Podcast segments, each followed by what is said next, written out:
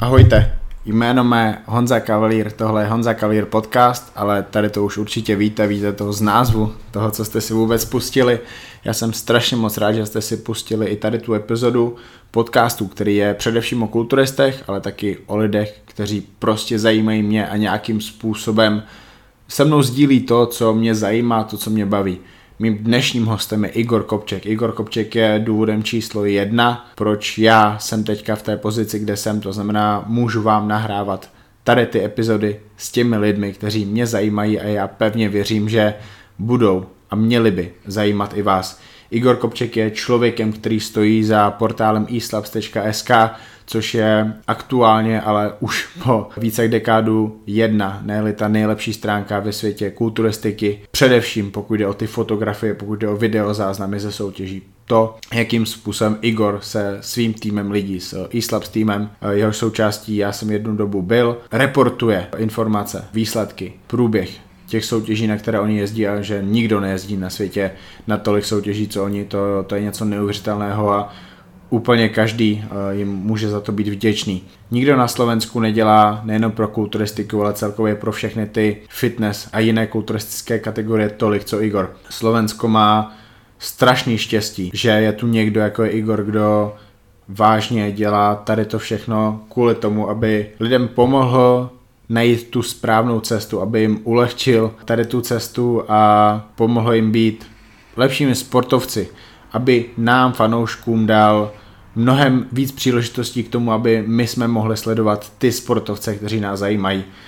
Více o Igorovi se dozvíte v tady té o něco než hodinu další epizodě, která je, doufám, jednou z mnoha epizod kterou nahraju s Igorem Kopčekem. Já jsem strašně moc rád, že jsme tady tu epizodu stihli nahrát ještě před tím ročním výročím Honza Kavír podcastu. Pokud by se mi to nepovedlo, tak to bude obrovský fail, ale jsem rád, že jsme to zvládli. Bohužel Igor je neuvěřitelně vytížený člověk, vy si nedokážete představit jak. Doufám, že ty další epizody, které zaberou možná i desítky hodin, doufám, že Igor mi v průběhu dalších měsíců ten čas různými způsoby poskytne, vás budou zajímat. A tady ta první epizoda, to je, to je pouze teaser. To je, to je vážně jenom moje povídání s Igorem, jedno z mnoha, které za sebou za ty roky máme a já jsem dneska byl sobecký, já jsem se Igora ptal na věci, o kterých jsme se ještě nebavili, já jsem se chtěl dozvědět něco nového a zároveň to byly věci, které zase doufám, že budou zajímat vás a, a vím, že budou zajímat tisíce z vás, Strašně moc se těším na ten feedback. Pokud posloucháte tady tu epizodu a bude se vám líbit, tak prosím, prosím, prosím, nazdílíte ji u sebe na Facebooku, pokud eh, posloucháte přes YouTube, hoďte tam ten YouTube podcast, pokud máte Instagram, pokud posloucháte přes Spotify, dejte sdílet tady tu epizodu na Instagram Stories, ať se o ní dozví úplně každý. Takovým způsobem můžete šířit epizodu s Igorem, můj podcast, ty myšlenky, které si myslím, že jsou ty správné, mezi co nejvíc lidí, mezi lidi, které tady to může zajímat, které tady to určitě bude zajímat a mezi lidi, kterým to rozhodně může pomoct. Honza Kavalír podcast můžete poslouchat tedy na YouTube, na Spotify, na Apple Podcast, na Podcast Addict, Stitcher. Mobilní aplikace, to znamená, můžete poslouchat absolutně kdykoliv a kdykoliv. Tady tu epizodu si stáhnete někde na Wi-Fi, ale pak ji můžete poslouchat v posilně při kardiu, v letadle, v autě, když někam cestujete v MHD. O tom jsou podcasty, o tom je i tady ta epizoda s Igorem Kopčekem. Pevně věřím, že si tu dnešní epizodu užijete. Pokud mi chcete nějakým způsobem pomoct, tady ta epizoda stejně jako všechny další epizody Honza Kalír podcast jsou samozřejmě zadarmo. Mně to stojí hrozně moc času, tak mi můžete pomoct, takže navštívíte dva sponzory Honza Kalír podcast, tím první je Foodu Bratislava, veganské bistro pro masožrávce, které najdete v Bratislavě, kde jinde, na Miločičové ulici a na Kamenném náměstí nebudete litovat. Vážně to, co, to, co tam ochutnáte, to je, to je bomba. To jsou, to jsou tak vyvážená jídla, která já jsem, já jsem jinde prostě nejedl a můžete mi poděkovat později. Druhým sponzorem to je Fitness House, oficiální prodejce značek Gasp a Better Bodies v Česku a na Slovensku www.fitnesshouse.sk nebo CZ. Použijte můj kód podcast a dostanete 10% slevu z celého nákupu. Tady ta sleva platí jak na slovenském, tak i na českém e-shopu. Zároveň máte jedinečnou možnost vyzkoušet si tady to oblečení v Činkáren Chambal, kde je kamenný obchod fitness house, to znamená koupíte tam ty hadry, Better Bodies a Gasp a věřte mi, Ve světě kulturistiky a fitness neexistuje oblečení, které je tak kvalitní jako tady ty dvě značky. Zase, poděkovat mi můžete později. To je všechno k tomu dnešnímu úvodu. Moje povídání s Igorem Kopčekem, které je pro mě osobně tou nejlepší epizodou, jakou já jsem zatím nahrál, protože já jsem si žádnou tolik neužila. Vím, že stovky z vás mi budou psát, budou mě označovat na Instagramu, na Facebooku, že tady ta epizoda byla nejlepší pro vás a to mě rozhodně způsobí jenom ty příjemné pocity, takže těším se, označujte mě, budu strašně moc rád, označujte Igora a určitě napište Igorovi, jak se vám líbila tady ta epizoda a přemluvte ho, aby s Honzou Kavlírem nahrál další podcast co nejdřív. Nemožné se stalo skutečností, všechny vás tady dneska vítám. Zase z názvu epizody víte, kdo je tím mým dnešním hostem. Po roce historie tady toho podcastu před mnou konečně sedí Igor Kopček, největší odborník na kulturistiku v Česku, na Slovensku. Opäť toho musím daleko. vstúpiť, prepáč. Najväčší, to tak sa zle počúva. Možno niečo viem, ale ja nemyslím, že som najväčší. Pohovorme to, čo som povedal včera, najstarší z tých, ktorí to vlastne sledujú. Tak stále skáčeme, skáčeme do slova, ale tak nevadí. I k tomu všemu se dostaneme. Igore, my často voláme, nebo ne tak často jako dřív, ale když voláme, tak často to trvá třeba hodinu a bavíme se o tolika věcech a já vím, že podcast s tebou by mohl, mohl trvat klidně 10 hodin, protože tolik témat spolu můžeme probrat. O tolika věcech toho víš tolik, často v tom možná budeš souhlasit, ale jsou věci, o kterých toho víš víc než lidi na Slovensku nebo v Česku, příklad ruská kulturistika, ruská škola, třeba ta aktuální, třeba ta z minulosti, takže těch témat je strašně hodně. Já se s tebou nebudu bavit tak jako s těmi hosty typicky, že nějakým způsobem budu rozebírat tu tvoji minulost, jak se dostal k činkám, jak to šlo postupně dál a postupně těmi roky, protože to by asi ani nešlo. Ale začnu vlastně tak, jako začínám s většinou těch lidí. To znamená, ty jsi z na Toplou? Som z Vranova na Toplou. Narodil som sa síce v Prešove, ale keď som mal 8 mesiacov alebo 9 mesiacov, naši sa presťahovali z Prešova do Vranova a v podstate celý svoj život som strávil vo Vranove alebo vo Vranovskom okrese. Najprv na takom predmestí Vranova, ktorý sa volá Ruiná oblasť a potom sme sa pre, priamo do Vranova presťahovali. Takže v podstate narodil som sa síce v Prešove, ale celý život som strávil vo Vranove. Jsou Vranovčani něčím jiní než lidi z Koši, což jsou vlastně taky lidi z východu, anebo celkově Slováci? Jste něčím jiní? Vieš čo, Vranovčania sú takí zvláštni. Možno sú tým, že vlastne pochádzajú z malého mesta, tak sú trošičku iní ako ľudia z tých miest väčších. Je pravda, že na východe máme druhé a tretie najväčšie mesto, čiže Prešov a Košice. E, určite rozdiel je medzi Prešovom a Košicami v mentalite ľudí, aj v tom, akým spôsobom ľudia žijú ten svoj život. No a určite rozdiel je aj medzi Košicami a Vranou. Ten rozdiel je diametrálne od, uh, strašne veľký. Mne na Vranove vyhovuje to, že je to malé mesto, všade mám možnosť prísť pešo, v podstate tým, že som tam od detstva vyrastal, mal som tam strašne veľa množstvo kamarátov. Aktuálne tých kamarátov mám menej kvôli tomu, že sme sa roz, rozlezli kade, tade, všade uh, po svete. V podstate teraz som tam vo Vranove práve kvôli tomu, že mám tam ešte rodinu, najbližšiu. Mama má 74 rokov, otec mi zomrel pred 14 rokmi, keď mal 65 to znamená, že aj moja manželka tam má rodičov. Neviem si predstaviť, že by som odišiel niekde inde, napríklad do Bratislavy, do Prahy alebo niekde do zahraničia a v podstate nechal by som ich samých doma. Procestoval si celý svět. Je, je kontinent, na kterém si nebyl? Austrálie? Austrálii som nebol, paradoxne, ja, kto ma pozná od, od tých detských čias, tak vie, že ja som strašne nerád cestoval. Ja som nemal rád cestovanie. Tým, že som ako 14 ročný, čiže pred 40 rokmi začal trénovať, celý život som si predstavoval nasledujúcim spôsobom. Budem doma, budem trénovať, budem jesť a budem robiť to, čo ma vlastne baví, bez toho, aby som musel cestovať. A v podstate všetko sa zmenilo v roku 2007, 2006, kedy sme vlastne založili Ease Labs, a e, prišiel som na to, že niekto musí robiť moderátora, niekto musí chodiť po tom svete, musí zbierať informácie a kvôli tomu, že bol to môj projekt, tak som si povedal, OK, tak ten, kto to bude robiť, budem ja. Zopakujem opäť, kto ma pozná, vie, že ja som introvert. Ja nemám rád popularitu, e, ja nemám rád pozornosť, ja nemám rád, e, ak som niekomu na očiach. Odbočím, keď som v 95. alebo 6. napísal knihu o dopingu, ja som bol rád, že ľudia nepoznali ksicht, ale poznali len meno. Bolo to veľmi príjemné prísť niekde na súťaž si sadnúť a byť v anonimite. To znamená, že nikto ma neotravoval, nikto sa ma na nič nepýtal. Ja som absolvoval súťaž, popozeral som, čo sa tam vlastne deje, odišiel som domov. V podstate ľudia, keď ma stretli a zistili, že som kopček, oni boli prekvapení, že som relatívne mladý. Takže vlastne tá anonimita bola, bola veľkou výhodou. Tým, že sme založili Izlab, začali sme cestovať po svete a v podstate IBB má súťaže na rôznych miestach, tým pádom chťať nechťať som musel začať cestovať ja, ale zopakujem, ja strašne rád cestujem.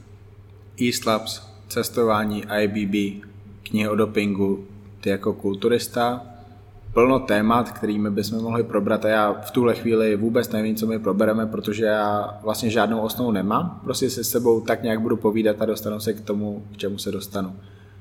Jaké lidi my teďka známe z toho Vranova v dnešní kulturistice? Já znám tvého syna, Jakuba Kopčeka, ten jede vlastně na Arnold Classic s tebou teďka do, do Barcelony, takže tady je z Vranova. Lukáš Gabriš, ten je o tam taky. Lukáš Gabriš je takisto no, z Vranova. Mm, my sme mali to šťastie, že v, keď som bol prvák na gymnáziu, čiže to bolo v 80. 79. 80. roku, Čiže keď som prišiel na gymnázium, tak e, vtedy prišiel, prišiel Joško Mihalčín, e, ktorý je z Vranova a aktuálne pôsobí ako rozhodca, plus partia okolo neho s nápadom, že založia oddiel. V tomto oddeli sme cvičili vtedajší mladí dorastenci a postupom času, keď sme starli, tak začali sme fungovať ako tréneri. Prvé úspechy, ktoré sme mali z Vranova, sme mali s devčatami v kategórii kulturistika dorasteniek, potom junioriek. A vlastne to je tá generácia, do ktorej patrí aj Lukáš Gabriš. Mm-hmm. Pred Lukášom Gabrišom sme mali uvrano veľmi úspešného kulturistu, ktorého som trénoval, bol to Janik Litecký. Janik Litecký uh, bol na majstrovstvách sveta, ktoré sa konali v Bratislave, majstrovstvách sveta juniorov. Myslím, že to bol 96. rok, ak sa nemýlim. A mali sme tam ešte jednou súťažiaceho, ktorý sa volal uh, volá sa Kvasil, Jaro Kvasil v podstate to je tá generácia, ktorá súťažila aj s Marianom Čambalom. Čiže ja som chodil so svojimi dorastencami a juniormi na súťaže a tam som vlastne stretával dorastencov a juniorov z Bratislavy. A po nich prišla tá generácia e, Lukáš Gabriš, plus prišiel tam aj skvelý junior, volá sa Martin Fabian. Treba povedať, že vtedajší juniori súťažili do roku života 21, čiže starší nesúťažili ako juniori. Aj Marťo Fabián je historicky najťažší junior, akého sme kedy mali v top forme na majstrovstvách Slovenska. Maťo mal 20 rokov a na súťaži mal 116 kg. To bol prvý taký skutočný ťažkotonáž, ktorý som pripravoval. V objemom období myslím, že mal váhu ako 20 ročný cez 135 kg, okolo 140 kg. Proste on má 1,90 m, on bol strašný slon. Čiže vlastne na tých dorastencov junioroch som sa učil od polovice 80 rokov, akým spôsobom ich mám pripravovať. Samozrejme, boli tam aj dievčatá. Čiže vlastne mali sme skúsenosti, učili sme sa metodou pokus, omyl, skúšali sme rôzne metódy, rôzne postupy. A keď sa to vyplatilo, tak potom tí chlapci sa posúvali ďalej. A práve z tejto generácie Lukáš Gabriš. Po nich sme už, myslím, že nikoho takého nejakého významného z Vranova nemali, ale Vranov nie je zaujímavý. Vranov je zaujímavý len kvôli tomu, že organizujeme tam nejaké súťaže, tí ľudia k nám chodia, pôsobím tam povedzme ja, pôsobí tam naša rodina, pôsobia tam ľudia, ktorí sú nám blízki a v podstate my prichádzame do tých ďalších centier v rámci Slovenska. Či je to Činkarenčana v Bratislave, alebo je to posilovňa v Košiciach, alebo sú to Prečovčania. V podstate je jedno, že kde bývaš, ak máš tých ľudí svojich blízkych, si schopný za nimi prísť a vie sa s nimi stretnúť, je to jedno, kde bývaš. Čontoš, Kolculová, Vydaný. Čontoš, Kolculová, Vydaný, to už je vlastne nová generácia, alebo tá posledná generácia. E, tým, že sme hľadali spôsob, ako rozvíjať ďalej Islabs a ďalšie projekty, s ktorými sme prichádzali, potrebovali sme hľadať nových ľudí. Ja som zo starou. Ja už mám 54 rokov. Vidím, že na niektoré aktuálne trendy už mám ten taký zlý pohľad kvôli tomu, že som starý. Takže hľadal som nejakých ľudí, ktorí sú mladí, dynamickí, ktorí majú iný pohľad na vec. A mm, Kolcunová, ktorá má teraz 18 rokov, prišla k nám ako 14-ročná, vycibrila sa, naučila sa robiť veci. V podstate robí, vedie, vedie ako redaktorka projekt Bikini Fitness. Čonto Jakub ma plne nahradil, čo sa týka fotografovania. Je výrazne lepší ako ja.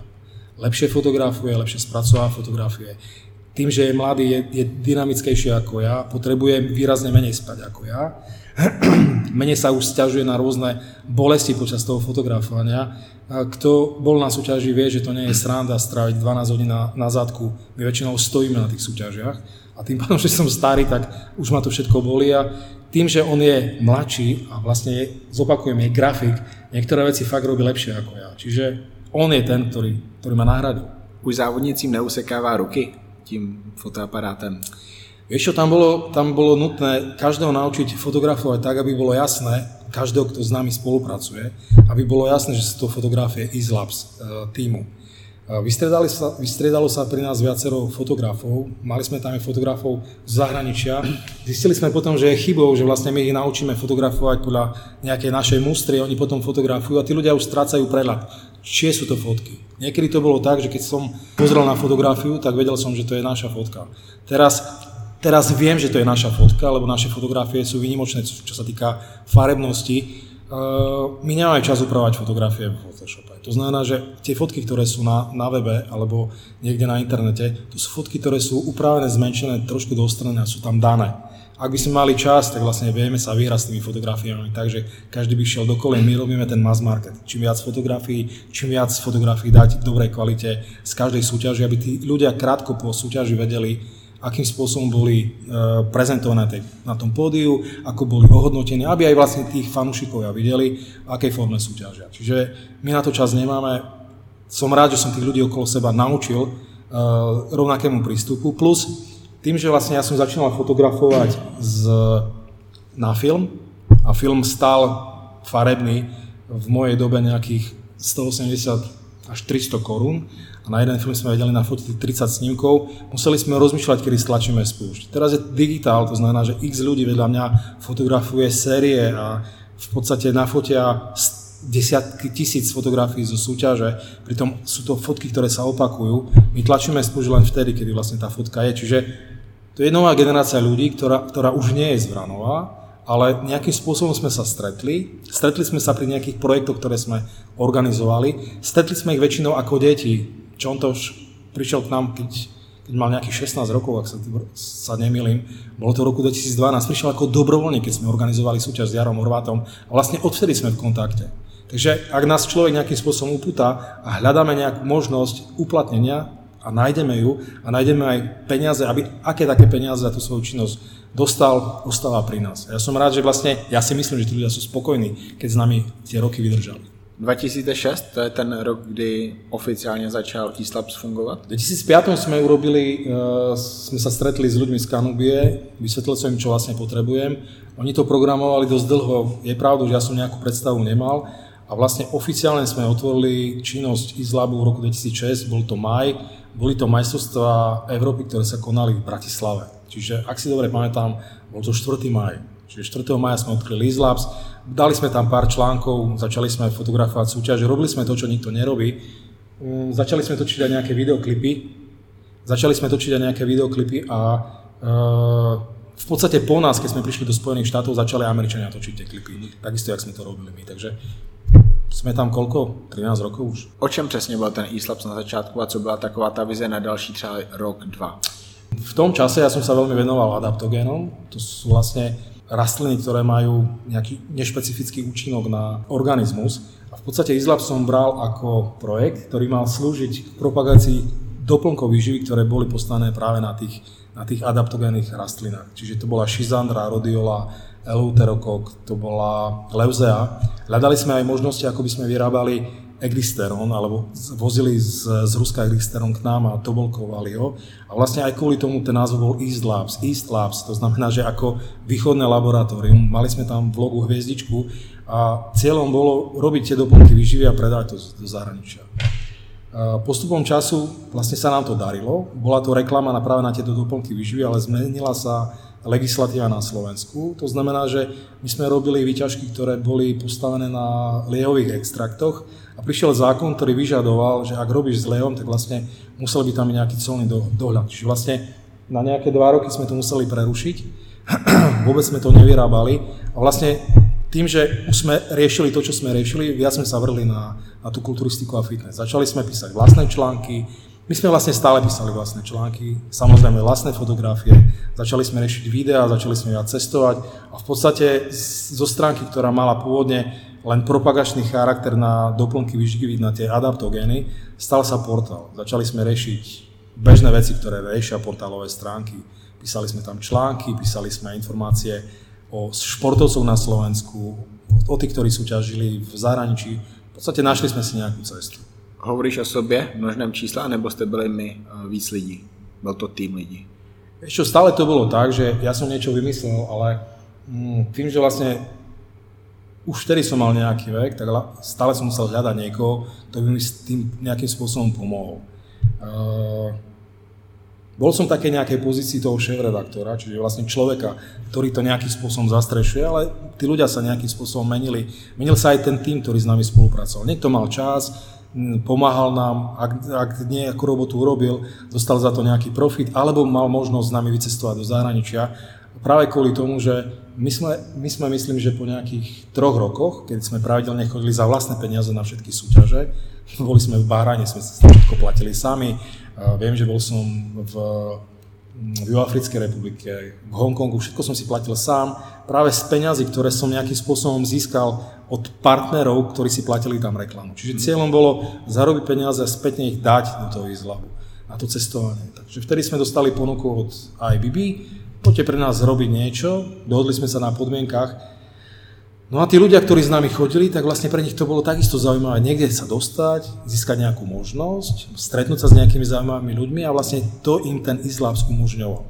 Získali sme si nejaký štatút média, ktoré spolupracuje s, s IBB, spolupracuje s NPC, spolupracovali sme, našli sme si uh, takou vtipnou formou kamarátov aj na, v, v týme, ktorý organizuje Olympia Weekend, Takže nejakým spôsobom sme sa dostali aj k takým veciam, o ktorých som vôbec neveril, že by sme mohli uh, vôbec sa s niekým stretnúť, alebo niekoho, s niekým sa rozprávať, alebo že by ten niekto s nami sa vôbec bavil ako so seberovným, alebo aby nás tí ľudia začali vnímať. Proste stalo sa, to vnímajú nás budu sobecký a zůstanu u tady toho tématu, protože o něm jsme se ještě nikdy nebavili, nečetl jsem o tom nic, takže se budu ptát vlastně na věci, na které ty nevím, jak budeš odpovídat. Dokážeš si představit, jaký asi mohl být první článek o kulturistice, který si napsal, nebo téma?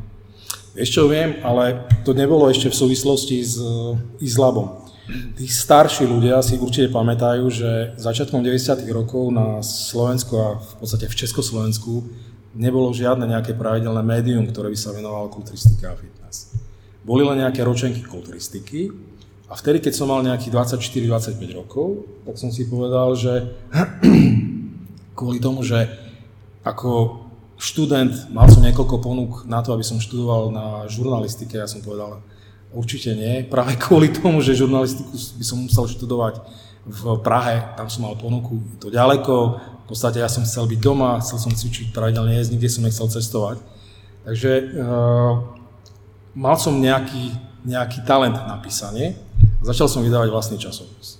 Vydal som časopis, ktorý sa volal Hardbody, robil som ho tak na kolene, čiže vlastne prvé články boli písané pre hardbody a prvé články boli písané o kulturistike pre také, ako by som to povedal, dvoj, troj, štvormesačníky, ktoré riešili nejakú tematiku. Americká škola kulturistiky, niečo o Schwarzeneggerovi som napísal, niečo som napísal o Olympii, potom vlastne prišli pravidelné články pre hardbody a potom, keď vlastne som zistil, že náklady, myslím ako tie finančné na tlač jedného časopisu v podstate z dňa na deň vystúpli o 100%. To znamená, že časopis sme predávali, myslím, že 17,50, tlač ma stala 7 korún, hovoríme o korunách, a zrazu z ničoho nič e, cena stúpla na 14 korún. To znamená, že pravidla v tej dobe boli také, že tlačené médium e, bolo predávané cez nejakého distribútora, tak muselo nechávať 35% z predanej ceny distribútorovi, plus muselo tam byť nejaké fína preprav, povedzme nejakých 10. Čiže vlastne ak cena bola 17,50, tak zhruba, zhruba 45% som dával distribútorovi. Remitenda bola voľná, to znamená, čo nepredali, mi vrátili. Distribútor staré mal peniaze zarobené. Ja som sa modlil, aby som predal aspoň niečo, práve kvôli tomu, aby sa mi tie peniaze vrátili. A vlastne, ak tie náklady stúpli, už to nebolo rentabilné. Navyše, práve v tom období došlo k tomu, že sa rozdelilo Československo na dve samostatné štáty. Slovensko a Česko. Mal som tam inzerentov, ktorí boli z Čiech a vlastne Češi si povedali, na čo budú podporovať slovenské médium, čiže navyše médium, ktoré je vydávané na východnom Slovensku. Takže vlastne postupne tí partnery odišli, našli si iné médiá, ktoré pôsobili aj v Čechách, my sme pôsobili výhradne na Slovensku. Myslím, že v tom najlepšom období sme mali náklad 25 tisíc mesačne, čiže časom sa z toho stal mesačník. Asi 25 tisíc. 25 tisíc čísel? Vytlačkov. 25 tisíc vytlačkov. Z tých 25 tisíc vytlačkov sme predali 20. Vlastne tým, že vlastne náklady stúpli na dvojnásobok, jednoducho prestalo to byť rentabilné. Takže urobil som to, že nebolo to pre mňa jednoduché, ale som si povedal, OK, nemá zmysel zdvíhať cenu, lebo ten trh by to nejakým spôsobom neakceptoval, tak som povedal dosť a prestal som to vydávať. Myslím, že to je aj dôvod, prečo Muscle Fitness prestal vychádzať.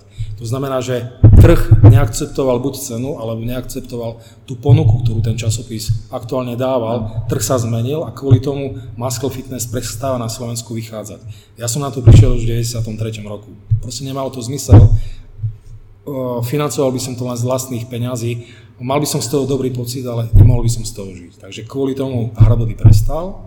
Odmlčal som sa na nejakú dobu Tú dobu som využil na to, že som napísal 4 knihy o kulturistike, to bolo ten, taká, taká séria kníh, mm, ktorá sa volala Hard Bodybuilder. Bolo to na, rovine, na rovinu o dopingu 1 a 2. Predtým bola ešte nejaká kniha o výžive a bola tam kniha o tréningu niekoľko ciest k jednému cieľu, aby bolo jasné, že kulturistika to nie je jedna cesta, jedna autostráda, jedna možnosť, ale tých ciest je v podstate nepreberané množstvo. Čiže čím väčšie množstvo ľudí sa zapája do bodybuilding aktivít, tým väčší, väčšie množstvo je aj tých rôznych systémov, tréningových postupov, čiže nič nie je v kulturistike jednoznačne dané. A keď niekto sa bije do prs, že ja mám ten patent na rozum, nie je to pravda. Kvôli tomu, že každý môže uspieť nejakým systémom, len treba ten systém vhodne uplatniť. Ja to aj hovorím tým svojim ľuďom, ktorých som trénoval, alebo ktorých trénujem, nájdete kľúč. My musíme nájsť kľúč k tomu, aby tá forma gradovala. Ak to nájdeme, tak vlastne ten úspech príde a to je aj, aj e, dôvod, prečo napríklad spomeniem teraz Šádka, lebo Šádek je v podstate na poslednom čísle, ktoré Muscle Fitness vydalo na titulnej strane. Šádek v roku 2014, keď prišiel za mnou s tým, aby som mu pomohol, tak som povedal, hľadajme kľúč. Ten kľúč sme hľadali nejakú dobu, chvala Pánu Bohu, že našli sme to za, myslím, že 4 alebo, alebo 3 týždne a vlastne celá tá príprava potom už postupovala podľa nejakej mustry, ktorú sme si vopred určili a v podstate Marian bol ten, ktorý, ktorý na, na tú mustru dohliadal, korigoval to. V podstate, ak ten kľúč každý nájde, tak príde aj ten úspech. Posledních pět minut odhalilo asi dalších 8 témat, které by zabrali dvě hodiny, kdyby jsme se bavili jenom o tady tomu. Takže hrozně skáčeme chronologicky, z začátku to vypadalo, takže se s tebou budu bavit o nějakých těch začátcích, pak jsme skočili k Eslapsu, vlastně skoro až do té současné doby. Mm-hmm. Bavili jsme se o lidech, které tam máš současně, to znamená Sonja, Jakub, Um, Stanovrisko tam je. Hej, hej, hej. Zakoci tam je. Tam, tam vlastne tých ľudí je veľa. Potom máme takých ľudí, ktorí sa z času na, na čas prihlásia, že vlastne oni chcú, chcú nám len pomôcť. Pre mňa je úžasné to, že vlastne to sú viac menej dobrovoľníci. Aj teraz, keď robíme teraz súťaž Amix Patriot Cup, kopec ľudí tam pracuje dobrovoľne ja som rád, že takí ľudí máme okolo seba aj v terajšej skurvenej dobe, tak to poviem. Vlastne tí ľudia sú ochotní urobiť niečo bez toho, že by mali z toho nejaký profit. Zas, keď máme tých partnerov, tak stále im hovorím, hľadajme nejaký spôsob, ako sa im môžeme revanžovať. To znamená, že skončí súťaž, zoberiem ich niekde na dobré jedlo, nejaký dobrý obed alebo dobrú večeru. Čiže možno to nie je nejaké chronologické, ale hovorili sme, že budeme rozprávať o všeličom. Hej, hej. Takže čo sa budeš pýtať, ja na to budem odpovedať. Nevím, jestli se dneska dostaneme k Šátkovi. Já bych velice rád probral tu přípravu Šátka z toho tvýho pohledu, protože to, to muselo být něco strašně zajímavého, možná i pro tebe. Ale, ale chci se vrátit vlastně teda k těm k tomu období, kdy ještě nebyl e-slabs, bylo to hardbody, mm-hmm. kde ty si načerpal ty informace k tomu, aby si mohl něco takového psát? Vieš čo, mal som tú výhodu, že študoval som v Košiciach a vlastne posledné dva roky na vysokej škole to štúdium už bolo také nejaké voľnejšie. Vybal som si vstup do vedeckej knižnici, ale taký nejaký špeciálny, čiže vlastne oni ma púšťali do rôznych katalógov a vlastne všetky tie informácie, ktoré som mal, som čerpal z kníh. Ja mám knihy strašne rád. Gro peňazí, ktoré, ktoré som zarobil, som investoval do knih. Ak vyjde nejaká zaujímavá kniha, automaticky si ju kupujem. Bez ohľadu na to, že kto je autorom. Ak je to téma zaujímavá, tak kupujem knihy naprieč rôznymi, rôznymi mm, tematikami. To znamená od športu, cez tréning, cez, cez medicínu. Práve kvôli tomu, že ak narazím na nejaký problém, v knihách hľadám odpovede na, na tie otázky, ktoré mám. Čiže vlastne prvá vec, ktorá bola knihy. Hľadal som knihy, z knih, z knih som sa učil hľadať nejaké súvislosti a na základe toho som potom vlastne tie súvislosti overoval si v praxi na tých súťažiacich. Tým, že vlastne začínal som od dorastencov, od mladých chlapcov, boli to chlapci, ktorí boli neskazení, vštepoval som im, im svoj názor na tréning, svoj názor na prípravu. Aktuálne mladí ľudia veria, že bez dopingu nedosiahnu nič. Je to nezmysel. Doping nie je podstatná vec. Podstatné je mať natrénované. To znamená, že aj teraz aj keď oficiálne nikoho netrenujem, z času na čas ma zlomia aj e, chlapci, ktorí súťažia pod hlavičkou SAKFST, trvám na tom, aby sa pripravili naturálne. Čítal som, klamem, nečítal som, ale videl som videoklip, kde chlapec, ktorý vyzeral ako rengen, so smrteľne vážnou tvárou rozpráva o tom, že ak si myslíte, že men's v men's fyzici nesypuje, to nezmysel, každý niečo sypia na Slovensku, ak chceš uspieť, musíš niečo do seba dať. Hlúposť, jak traky reálna skúsenosť na majstrovstvách Slovenska som mal borca, ktorý bol druhý v men's physique kategórii, je naturál, kedykoľvek môže ísť na testy. Takže vlastne informácie som čerpal len z knih. Aj teraz uprednosujem knihy pred internetom. Máš nejakú knihu od Chrisa Asita? Vieš čo, nemám od neho knihu, od Asita nie. On napsal This is Bodybuilding, uh, nejsem si jistý, myslím, že ano, nevíš? Netuším. Netušíš. Víš nějaké knihy, eh, které jsi skoupil ještě předtím, než jsi napsal ty tvoje knížky? Pamatuješ si nějaké takové od lidí, kteří se pohybovali v kulturistice? Byly nějaké takové knihy pro kulturisty? Vieš čo, prvú knihu, ktorú som si, ktorú som si zabezpečil, bola kniha o dopingu. To bola kniha na prelobe 80. a 90. rokov, napísali Philips. Bola to vlastne kniha amerického autora kde sa písalo o dopingu, vlastne doping v našich, našich časoch nebol dopingom. U nás neboli dopingové testy, ale e, vnímali sme túto tematiku asi tak, že po určitej dobe, keď vlastne človek dosiahne nejakú výkonnosť, keď dosiahne nejaký vek, skôr alebo neskôr príde k tomu, že vlastne začne brať nejaké látky, ktoré sú aktuálne dopingové. V mojich časoch niektoré látky neboli na dopingovej listine. Poviem napríklad príklad, tým, že vlastne ja som začal s kulturistikou v 79.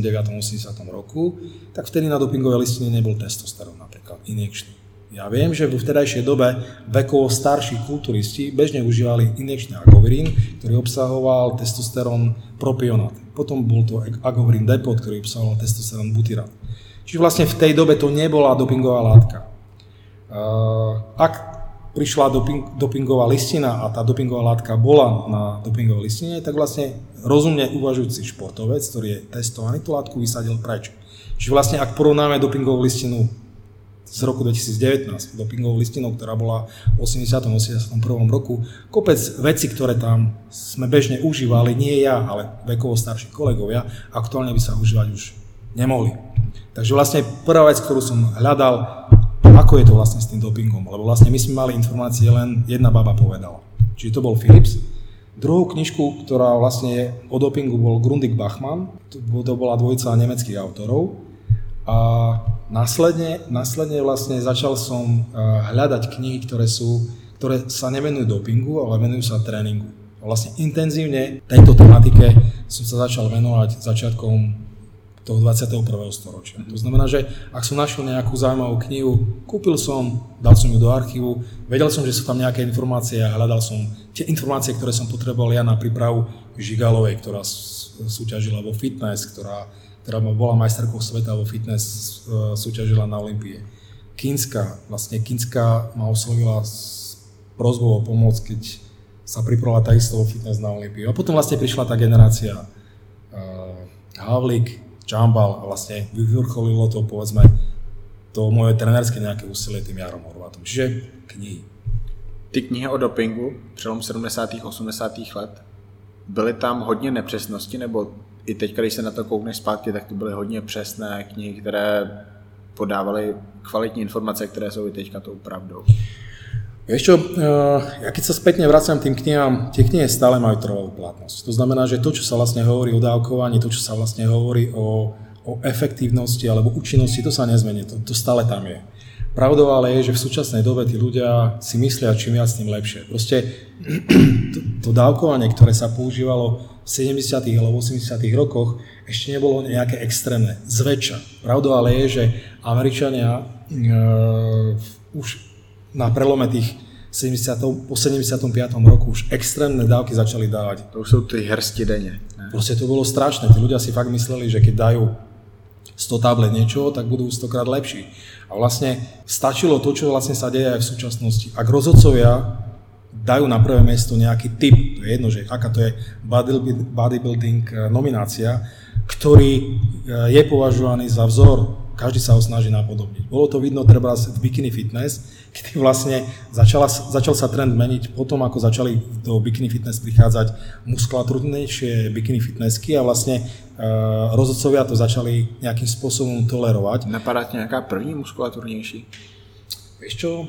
Hmm, ťažko povedať, ten trend sa pomaličky menil, ale zasiahol do toho Fileborn v rámci IBB.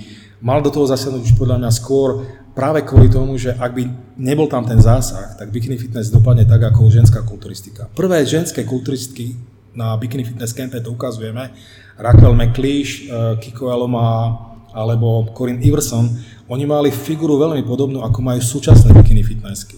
To znamená, že rozhodcovia neustrejeli ten trend, jednoducho akceptovali viac svalov, akceptovali ten doping v ženskej kulturistike a tie ženy sa zmenili tak, že z idolov, ktoré sa objavovali na titulkách prestížnych časopisov, nie len ktoré súvisia s fitness, ale boli tam aj šport, boli tam aj nešportové e, časopisy, jednoducho zmizli, nikto by si tam nedal, aj keď ich ako, ako športovkyne OK uznávam, viem, že majú za sebou kopec driny, povedzme uh, Iris Kyle, ale nikto by si ju nedal na titulnú stranu. Čiže vlastne ten trend hľadania nejakého prirodzeného vzoru pre fitness trénujúce dievčatá začal v roku 2009 sa meniť a vlastne začali byť uprednostňované bikini fitnessky.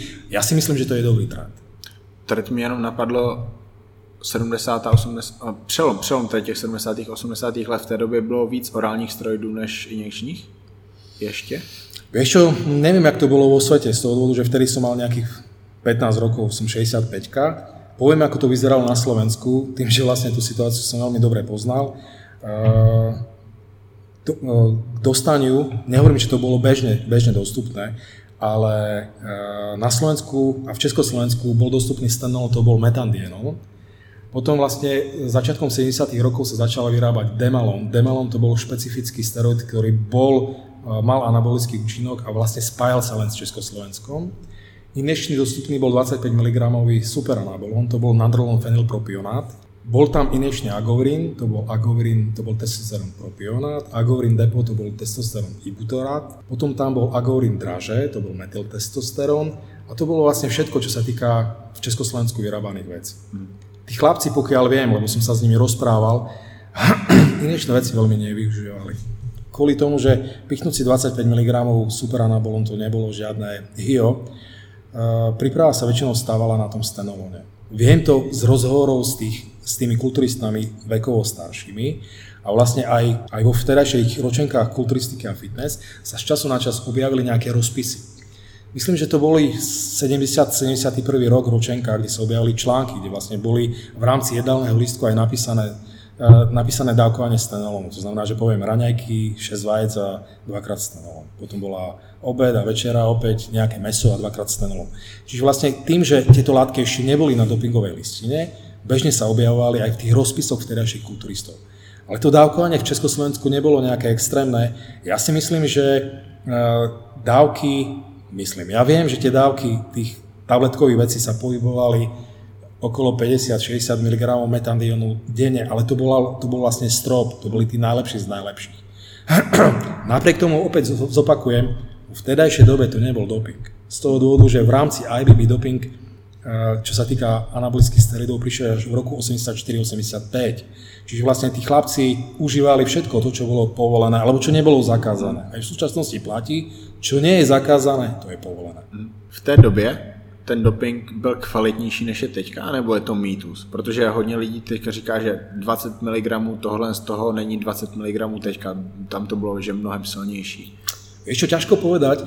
Ja som vlastne určitú dobu študoval technológiu výroby liekov práve kvôli tomu, aby som nejakým spôsobom vedel, akým, ako sa tie lieky pripravujú a ako je to vlastne s biologickou dostupnosťou a prečo niektoré lieky fungujú a niektoré nie, aj keď majú rovnakú účinnú látku. Sú, súvisí to zrejme s technológiou výroby, čiže vlastne tá technológia dokáže ovplyvniť e, dostupnosť tých účinných látok a v úvodzovkách kvalitu týchto, týchto vecí. Pozrime sa, ako vyzerá súčasný trh. Je niečo dostupné? V lekárni? Nič. To znamená, že tí ľudia sú odkázané na nejaký čierny trh. A v Mexiku je všechno. Ja viem, ale hovoríme o Európe. nepoznám, nepoznám žiadneho bežného dopingového riešnika, ktorý by, ktorý by sadol do, do lietadla a išiel si niečo do Mexika kúpiť. Čiže vlastne oni sú odkázané na čierny trh. To znamená, že čierny trh je o čom? Zarobiť peniaze, mať čo najnižšie náklady. To znamená, že na tom čiernom trhu človek si môže kúpiť čokoľvek. Uh, pre mňa je čierny trh stále riziko. To znamená, nikdy by som čierneho trhu nič nekupoval, hlavne nie dopingové látky. Kvôli tomu, že tie dopingové látky to je, to je vec, ktorá o ktorej ja hovorím, že e, zbiera sa ti to do košíka. To znamená, že je nepodstatné, čo je s tebou teraz, ale vlastne ako vlastne to tvoje telo bude reagovať na bežné situácie, povedzme za 10, za 15 rokov. Čiže ja si myslím, že nie je, nie je tam žiaden rozdiel v kvalite, čiže kvalita vtedajších a terajších dopingových prostriedkov ťažko to porovnávať. Ja si myslím, že v súčasnej dobe na černom trhu tí ľudia, ktorí tie veci pokutným spôsobom vyrábajú jednoducho klámu. To je lož, oni povedia, že obsahuje to niečo, je tam záujem zarobiť peniaze, prečo by som mal tam dať povedzme 10 mg niečo, keď tam môžem dať 2, niečo iného. V podstate ten e, bežný dopingový riešnik to ani nespozná. A tým pádom potom vznikajú také nejaké mýty, že aby to fungovalo, tie dávky treba násobne e, začať zneužívať, aby to fungovalo. A pritom je to nezmysel. Čiže vlastne ja si myslím, kvalita, ak by, ak by bola technológia výroby rovnaká, aby bola rovnaká, rovnaká aj kvalita. Ak je tam nejaká nekvalita, súvisí to s tým, že tí ľudia klámu, cigáňa podvádzajú.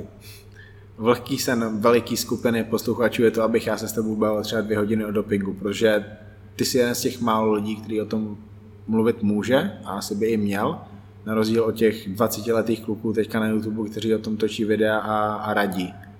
Poviem, keď môžem do toho vstúpiť, o dopingu rozprávam veľmi nerad.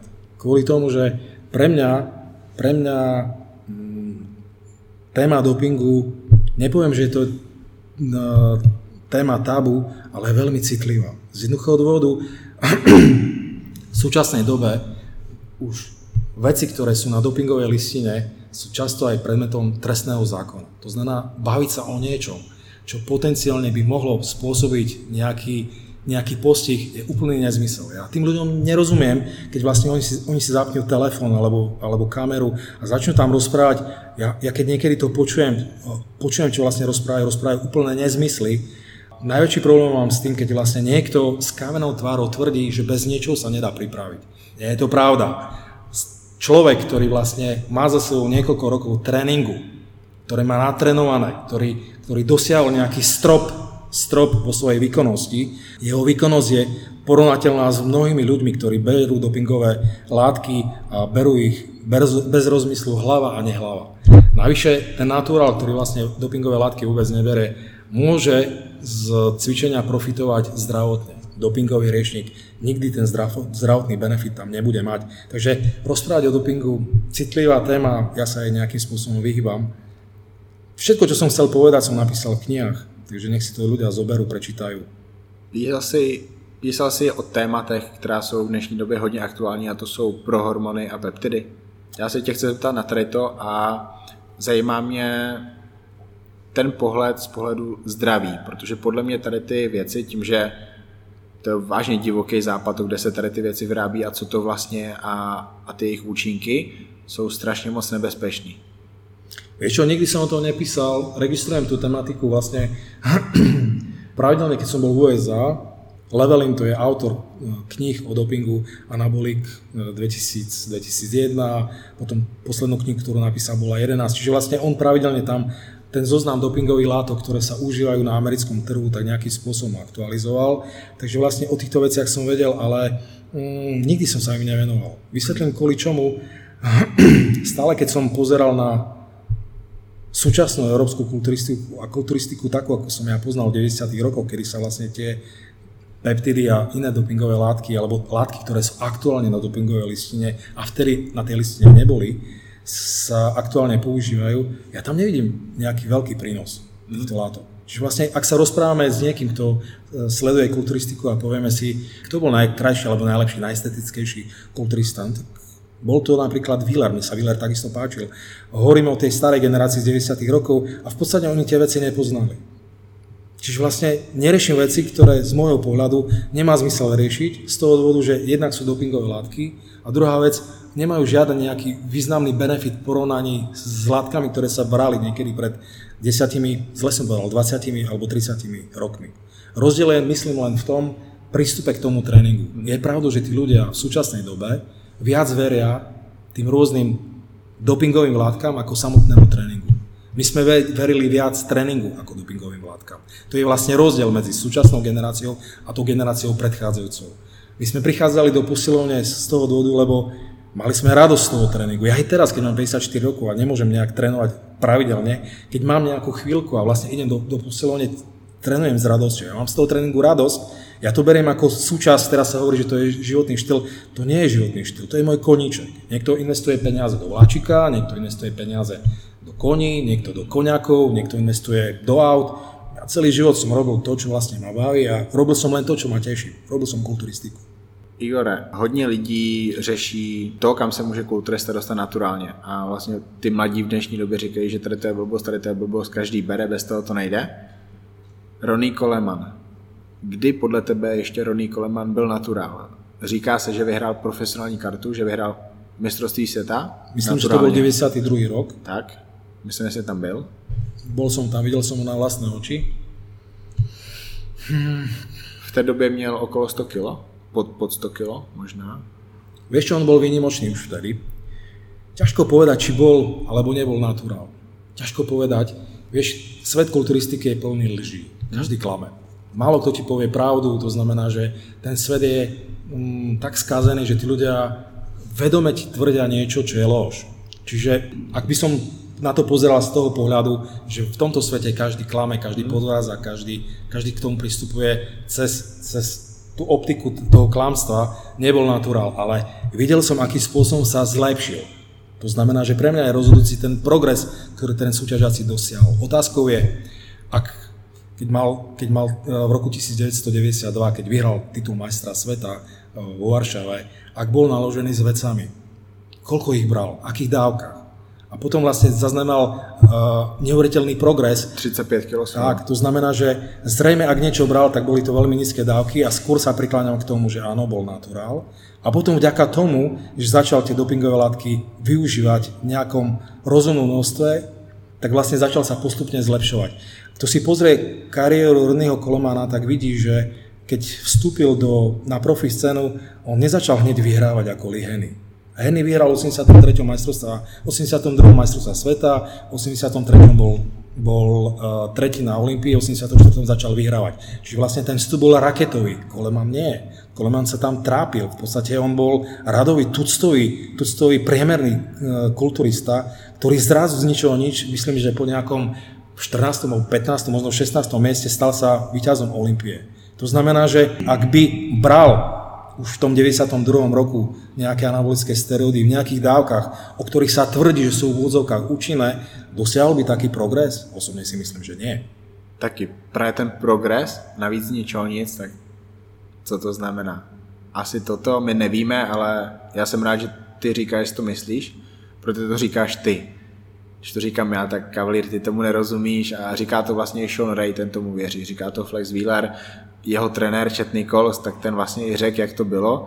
Kevin Levrone se vždycky dělal z Ronnieho srandu, že Ronnie se jich ptal, že jak vy to děláte, že jste takhle ostří v dálcí, se zlepšujete a že máte formu úplně po každý a on, oni, že dáváme si vodku nebo něco takový a pak, říkali, pak už mu jakoby řekli, co dělají on o tom vůbec nic nevěděl. To jsou ty historky, to jsou ty historky, které já jsem četl, o kterých jsem slyšel A jsem rád, že to říkáš i ty. Podľa mňa je to reálne. Čiže videl som ho, vlastne on mal dominantné páže, on mal, tú hornú časť mal veľmi dominantnú, bol som na vážení a meraní, v podstate to boli prvé majstrovstvá sveta, na ktoré som prišiel. My sme sa tam dostali, myslím, že tak nejak náhodou. Prišli sme tam, prišli sme, prvé majstrovstvá Európy som zažil v 86. To bolo takisto v, v Varšave a potom v 92. majstrovstvá sveta. Keď som bol na tom vážení merania, keď som ho videl, tak otvoril som z neho ústa, lebo vlastne on bol výrazne lepší ako, ako tí všetci ostatní ale mm, nevedel som si predstaviť, čo by mohol ešte dosiahnuť. V podstate v tej dobe sa mi zdal byť neuveriteľný. Mal som 27 rokov, videl som tam absolútneho majstra, majstra sveta. Videl som, že v podstate bol výrazne lepší ako vtedajšia naša špička. Povedal som si, ty brďo, on je neskutočný, on je neuveriteľný. Ktorý som myslím, že poprvýkrát videl aj Benfata, keď si dobre spomínam. Alebo Benfata som videl v 86. v, vo Varšave. Proste je na ňom vidno to, že niečo sa stalo, on sa začal výrazne zlepšovať. Som naklonený tomu veriť, že bol naturál, našiel, našiel nejakého dobrého dodávateľa na tieto veci, lebo v tej dobe už e, dopingové látky anabolika napríklad boli na listine sledovaných látok v USA, alebo vlastne po Soule po roku 1988, kedy bol pozitívny Ben Wider, tak v 90. roku tam prišiel prvý nejaký akt. Ben Johnson. Ben Johnson, pardon. Takže vlastne začalo sa to nejakým spôsobom sledovať. Začali sa riešiť aj tie, aj tie anabolické steroidy. Mnohé spoločnosti prestali tie anabolické steroidy vyrábať kvôli tomu, že si uvedomili, že im kazí ten imič. Ja tomu verím. Napríklad verím, že napríklad aj aj Jose Raymond bol jak naturál. A vlastne on vstúpil do 212 ako naturál. Čiže rapidne sa začal zlepšovať. Uh, hlava, hlava mu vyrostla strašne moc. Tak. Potom poviem príklad Čurlok. Čurlok to bol známy kulturista, ktorý vyhral 90 majstra sveta a vstúpil do profesionálov a vlastne za jeden rok sa zlepšil, myslím, že o nejakých 16 kg. Čiže to nesúvisí s tým, že začal brať niečo zázračné, ale jednoducho zmenil suplementáciu, začal brať veci, ktoré predtým teoreticky nebral a sa zlepšil. Takže tu je aj nejaký dôkaz o tom, že aj naturálny kulturista môže získať nejaký skvelý výsledok. A keď hovoríme o naturáloch, ja som stále presvedčený, že Tatarka je naturál. To znamená, že sú tam nejaké polemiky.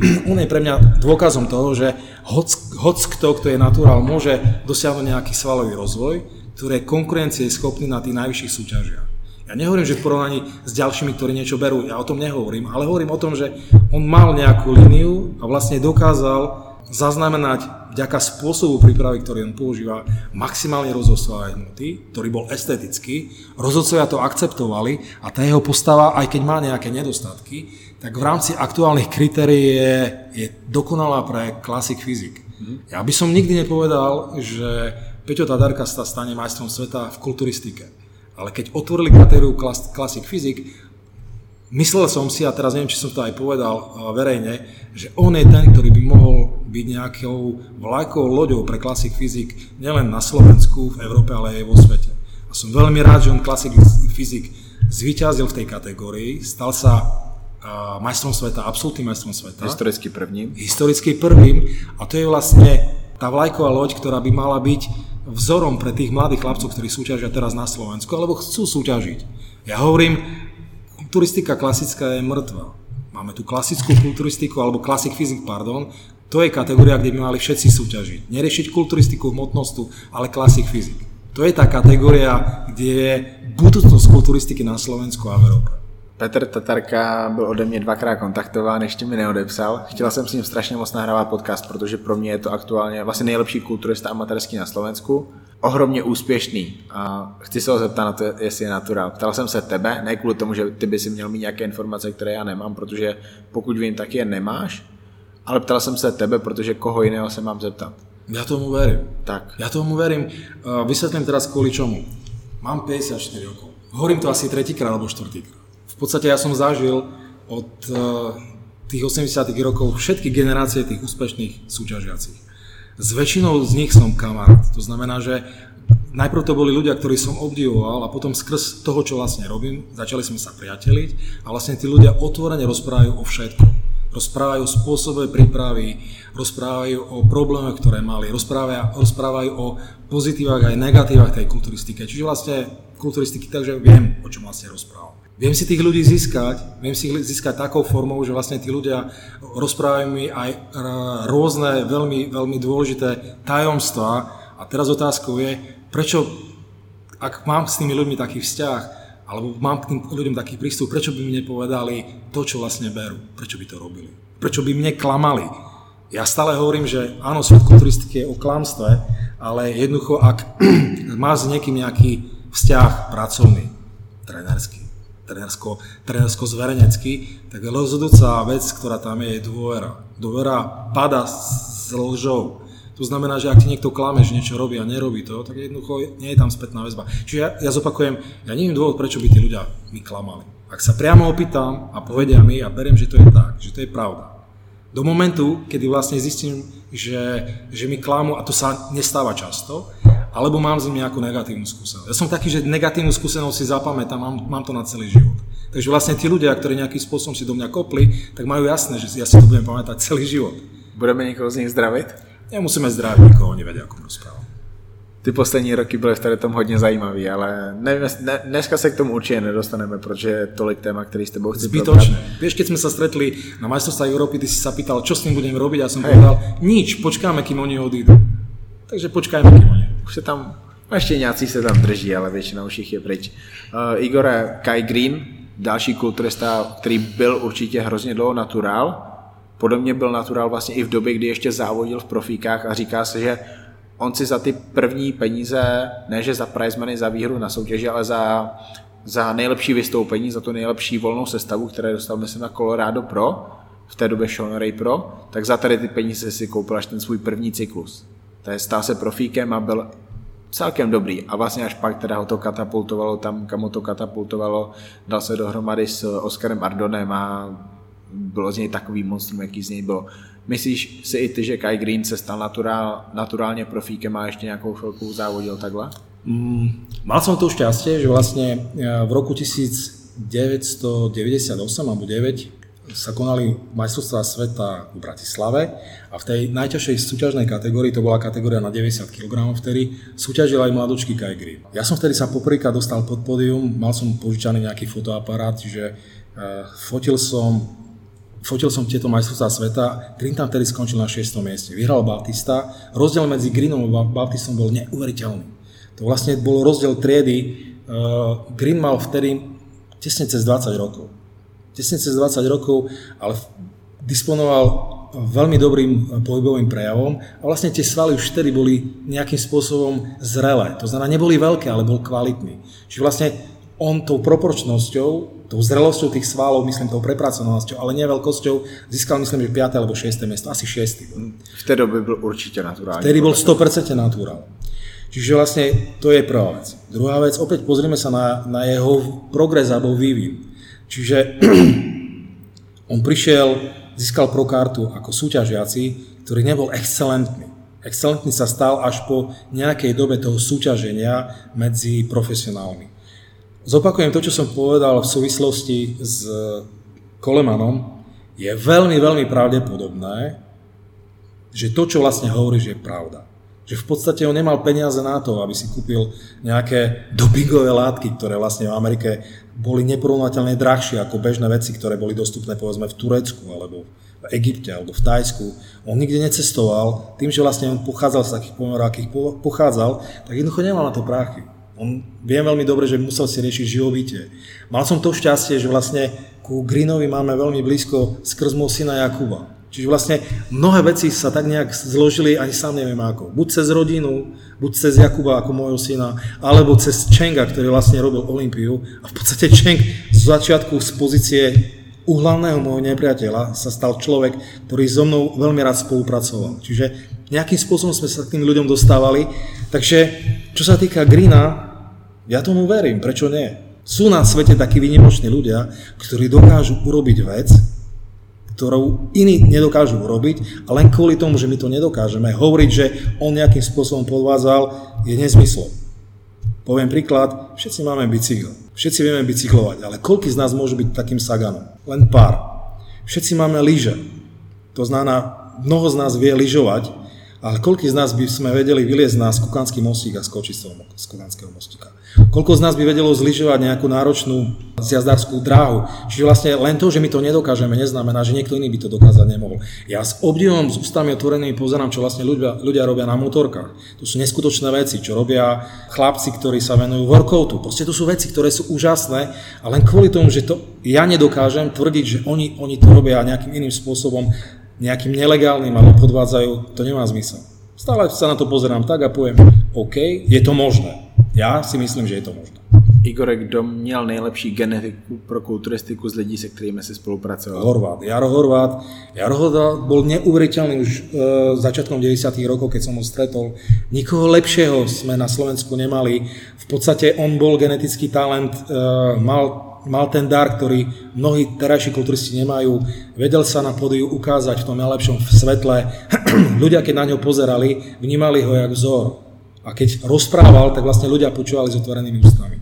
A páči sa mi to, že on si takisto prešiel nejakou etapou vývoja, to znamená, že on bol extrémny talent, prišlo zranenie, musel sa z toho zranenia pozbierať, prišlo opäť skvelý výsledok, prišiel opäť skvelý výsledok na majstrovstvách sveta, získal pro kartu, začal súťažiť na proscene, v podstate počas súťaženia na proscene on niekoľkokrát sa opäť zranil, odišlo mu koleno, museli mu ho operovať a v podstate na sklonku jeho súťažnej kariéry, ja idiot, som prišiel za ním a som, som mu navrhol, že by nechcel, aby som nejakým spôsobom mu pomohol.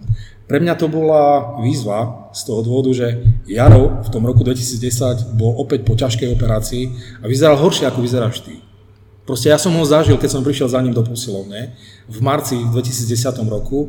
On tam pred, predkopával na, na, na stroji, nožky mal také jak cerusky a v podstate smutnými očami na mňa pozeral a mi hovoril, že on by ešte raz chcel ísť na súťaž a začali sme sa baviť o tej možnosti, že či by on mal sa ešte vrátiť, alebo nemal vrátiť na súťažné pódium. Mal som ho rád ako kamaráta, aj keď sme si neboli veľmi blízki, nestretávali sme sa. A vlastne vtedy, vtedy ma nejakým spôsobom napadlo, že OK, máš to, čo nikdy, nikto, nik, nikdy na Slovensku nemal. Extrémne dobrú proporčnosť, OK? Poďme to riešiť nejakým spôsobom takým, aby si sa dostal do nejakej formy, nastúpiš v lete na súťaž a uvidíme, čo z toho bude. Takže vlastne on od marca, myslím, že do konca júla, sa pripravoval pod nejakých, podľa nejakých plánov, ktoré som písal, nejakých rád. Vrátil sa na nejakú výkonnosť, získal dvakrát druhé miesto a v podstate kvalifikoval sa na Olympiu. A na Olympii som videl, že Horvát je ten, ktorý by mohol dosiahnuť z našich krajín ten najlepší výsledok. Skončil 6. na Olympii v 2010 roku. Vtedy vlastne prišiel za mnou Čeng a mi hovorí, Igor, počúvaj sa, neviem, či vieš, ale e, dosiahli sme to, že m, mm, na budúci rok môžu súťažiť bez toho, že by sa museli kvalifikovať top 6. aj v 202 súťažiaci, ktorí boli v top 6 a ja robil 6. Zopakujem, bol to nepravom 6. miesto, ale nikdy sme to neriešili. Proste bol 6. tešili sme sa z toho. Takže Jaro nemal sponzora. Jaro nemal dostatok peňazí na nejakú prípravu. Museli sme to vyskladať veľmi, z veľmi e, obmedzeného finančného rozpočtu. Ja myslím, že k dispozícii sme mali 400 eur na mesiac. Mm-hmm. Čiže vlastne len som sadol a som mu vysvetlil, Jaro, počúvaj sa.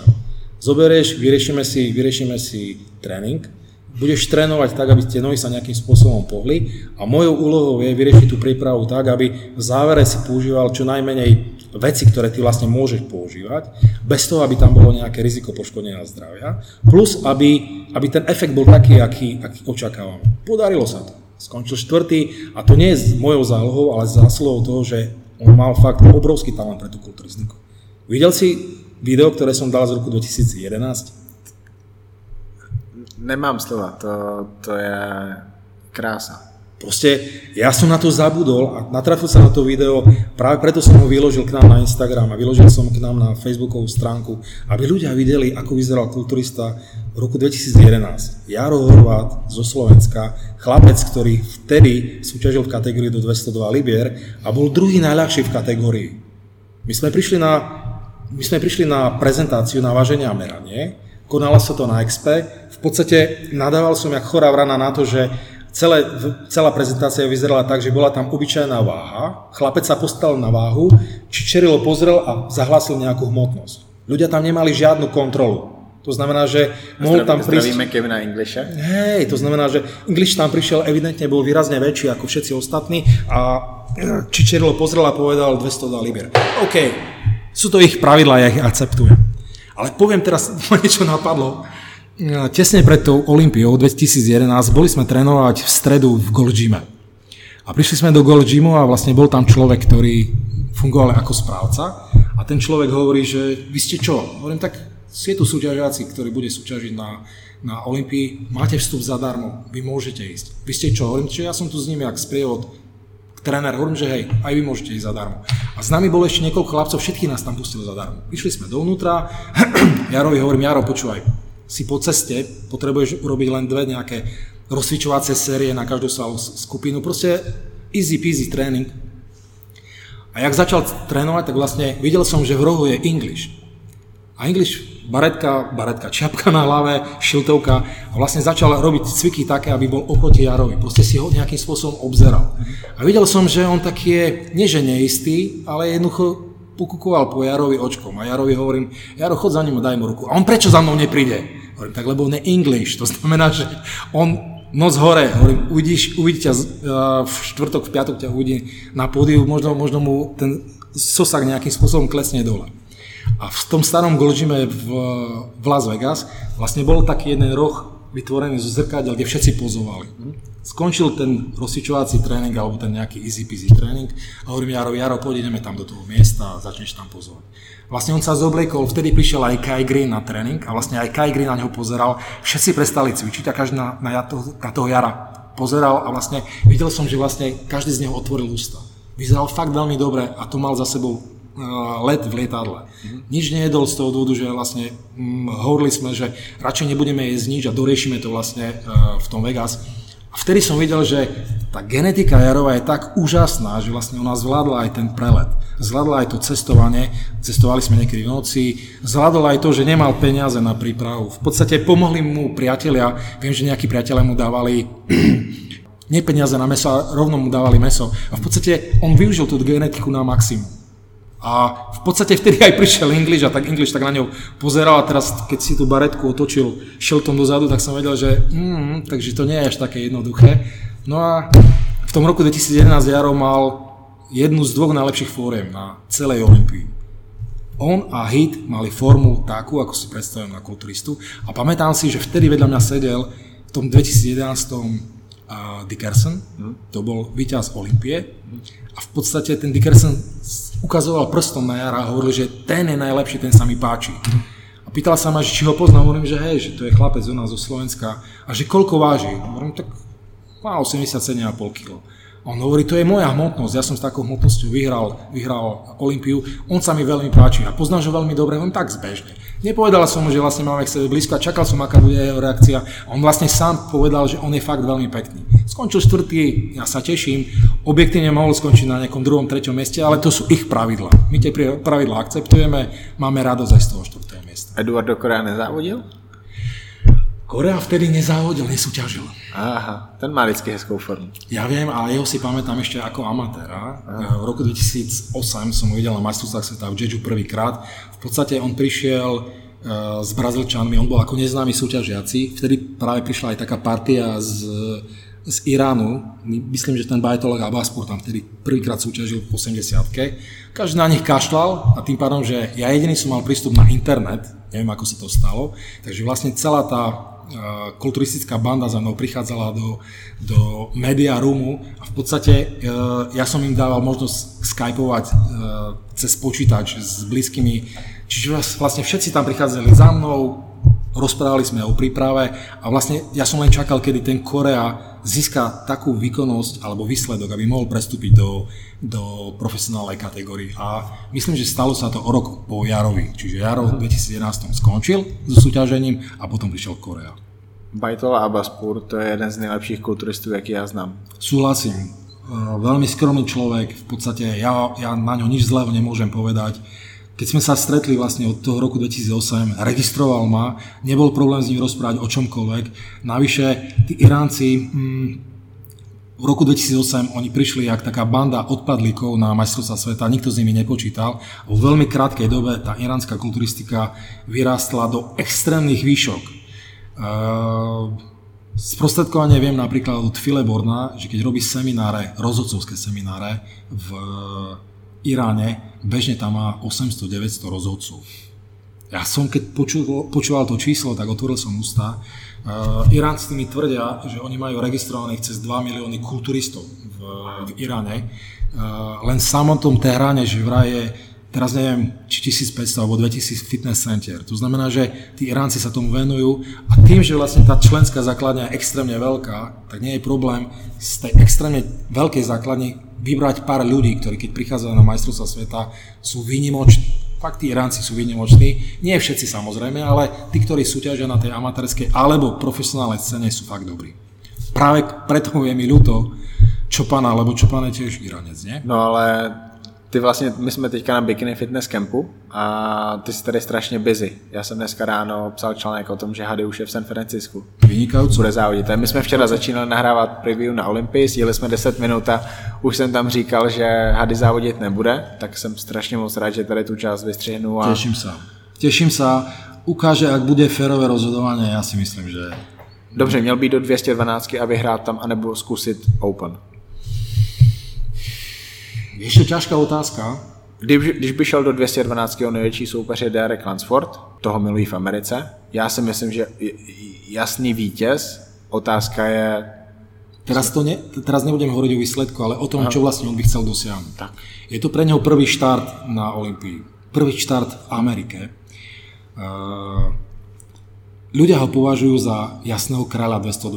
Mm-hmm. Čiže ja byť na jeho mieste súťaží v open kategórii. Uh-huh. To znamená, prídem a poviem im, pozrite sa sem, 3 alebo 4 roky, či koľko rokov ste mi bránili v súťažení. Ja prídem a idem do open kategórie a tu som medzi vami a robte si so mnou, čo chcete. Proste zobral by som a zamotal by som im hlavy, uh-huh. postavil by som sa vedľa Brandon Kerryho a jednoducho rozhodnite, kto je z nás najlepší. Uh-huh. Ja si myslím, ak bude súťažiť v open kategórii, nebude tam do počtu.